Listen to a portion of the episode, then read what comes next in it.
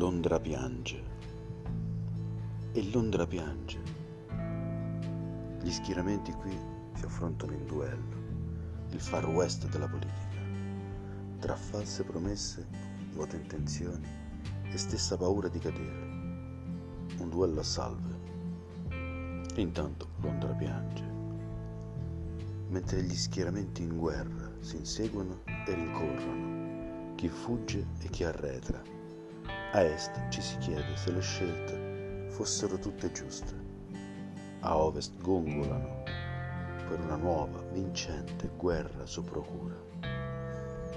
Londra piange mentre l'enorme problema europeo è il consumo di energia. E sarebbe quasi comico, se non fosse drammatico, sentire che il prezzo aumenta a dismisura, poi il tetto al salasso e poi perfino il razionamento.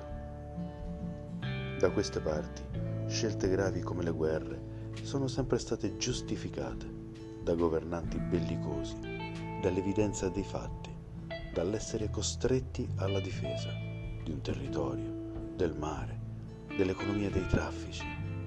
Stavolta toccherà l'energia. Londra non ci pensa e per altri giorni, ferma e in nero, piangerà.